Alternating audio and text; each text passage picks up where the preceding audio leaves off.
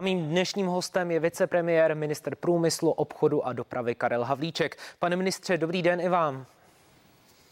Dobrý den a moc děkuji za pozvání. Pane vicepremiére, proč jste vyřadili z možnosti ucházet se v tendru na Dukovany Čínu, ale Rusko jste ponechali?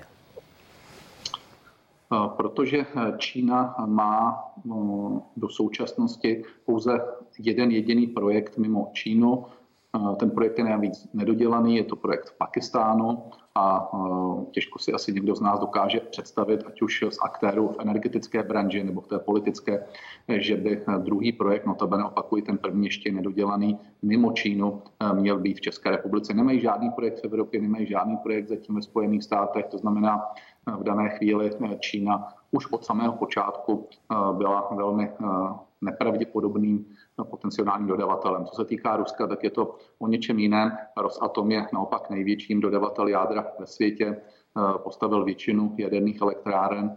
V současné době jich má rozpracovaných, pokud se nepletu, kolem 30 těch projektů. Dva z nich dělá v Evropské unii, ve Finsku a v Maďarsku. V České republice konečně dodal Rosatom, byť to bylo v dobách minulých, šest jaderných bloků, dodává k nám jaderné palivo a do značné míry spolupracuje s českým průmyslem, takže to není teď eh, o tom, že Rosatom je nějaký mimořádný, je to čistě o tom, že rozdíl mezi Čínou a Rosatomem je poměrně velký. A bezpečnostní aspekty tam nehrají nějakou roli, nebo do jaké míry se eh, díváte na ta eh, bezpečnostní opatření?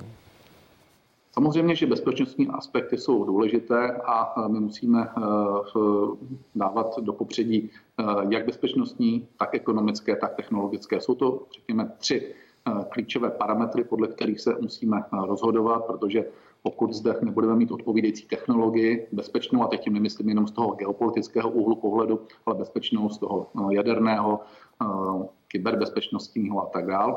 A stejně tak, pokud nebudeme mít dobrou cenu té investice, to znamená, pokud ve finále nebudeme mít dobrou výkupní cenu elektrické energie, no tak zde taky nic nepostavíme.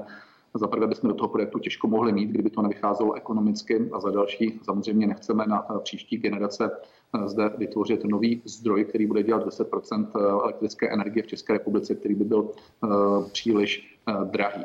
To znamená, eh, naší snahou je všechny tyhle ty eh, aspekty vybalancovat. Samozřejmě ta, eh, ten bezpečnostní parametr je důležitý. Já jsem ministrem průmyslu a energetiky a mým úkolem je ukázat na ty potenciální dodavatele, kteří jsou schopni to splnit technologicky, kteří jsou schopni to splnit energeticky, kteří jsou schopni to splnit ekonomicky a pochopitelně kolegové z ministerstva vnitra, respektive složky a ostatní k tomu dají ten pohled toho bezpečnostního charakteru, znovu říkám geopolitického. No a poté příští vláda bude mít eh, příležitost o tom rozhodnout, protože my jsme vlastně nyní překročili eh, k velmi důležitému kroku a to je krok takový, kdy vlastně eh, spíše z indikativních nabídek a z nikoli strukturovaných diskuzí jsme se posunuli do fáze, kdy vytváříme jasný jízdní řád následujících několika měsíců. Zítřkem začínají velikonoční svátky. Kde je budete trávit? A já budu trávit v Mníčku pod Brdy, čili kousek od Prahy, tam, kde bydlíme s rodinou. Z vašeho oboru e, se velikonoční svátky e, vlastně dotýkají problému nebo situace, kdy malou obchod má být zavřený nejen v pondělí, ale i zítra. Jak vy se na to díváte? Není chybou toto rozhodnutí? Půjdete se dnes například podívat právě do obchodu, jak to bude vypadat, jak lidé se budou předzásobovat na volné dny?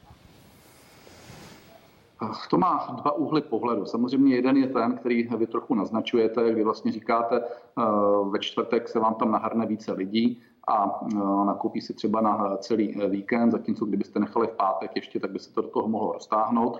Zase argument zdravotníků a epidemiologů je takový, že se jedná pouze o jeden den, protože samozřejmě v sobotu bude otevřeno a v neděli, kdo má Eh, obchody otevřené, tak taky může mít otevřeno a ten jeden den eh, není tak kritický na to, aby si lidé prostě eh, teď nakupovali na celé čtyři dny. Ale hlavně argumentují mobilitou obyvatel, argumentují tím, že se nám podařilo, což je pravda, to je objektivní pravda, za poslední tři týdny skutečně zvrátit ten vývoj epidemie a na rozdíl od ostatních okolních zemí, kde bohužel, to neříkáme nadšeně, ale bohužel se ta křivka zvedá to razantním způsobem, Polsko to je apokalypsa, tak u nás to naštěstí jdou a je to jednoznačně v důsledku těch opatření. A jedno z těch opatření je samozřejmě i řekněme prostě režim vysoce snížené mobility, včetně toho okresního lockdownu. Prostě a jednoduše mají epidemiologové obavu jít do toho rizika a raději říkají, vydržme to ještě ty následující dny.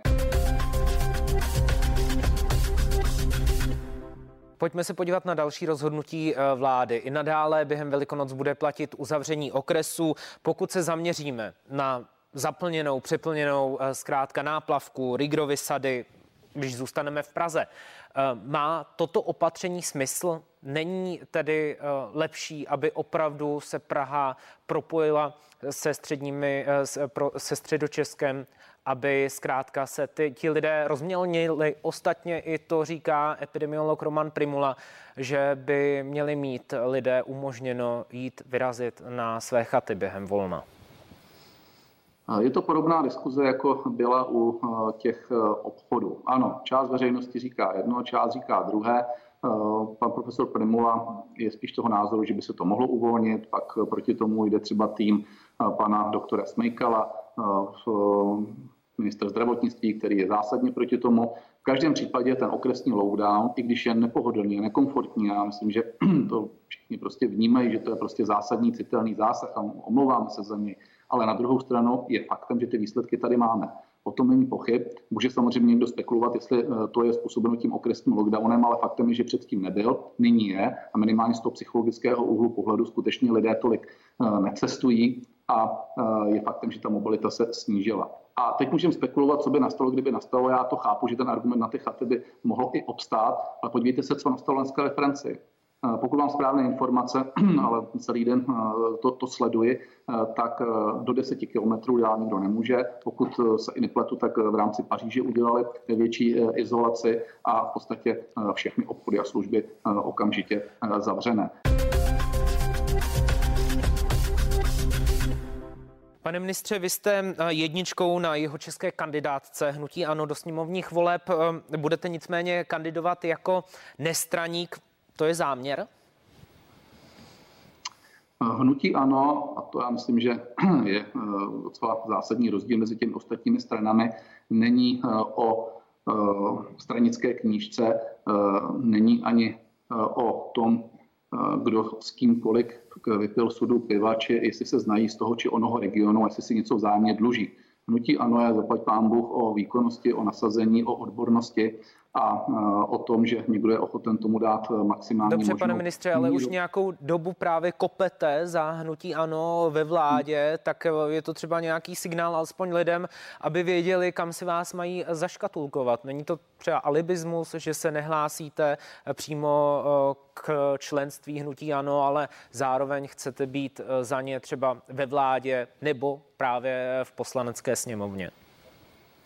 Aby jsem kopal zahnutí, ano, na to nepotřebuje člověk členství a myslím si, že prakticky každý, kdo sleduje alespoň trošku politické dění, tak ví, že kopu za hnutí ano, o tom není přece nejmenších pochyb. Já souzním s politikou, ano, myslím si, že ano, má dneska nejracionálnější program, e, že má jako jedna z mála stran za poslední desítky let jasné a prokazatelné výsledky.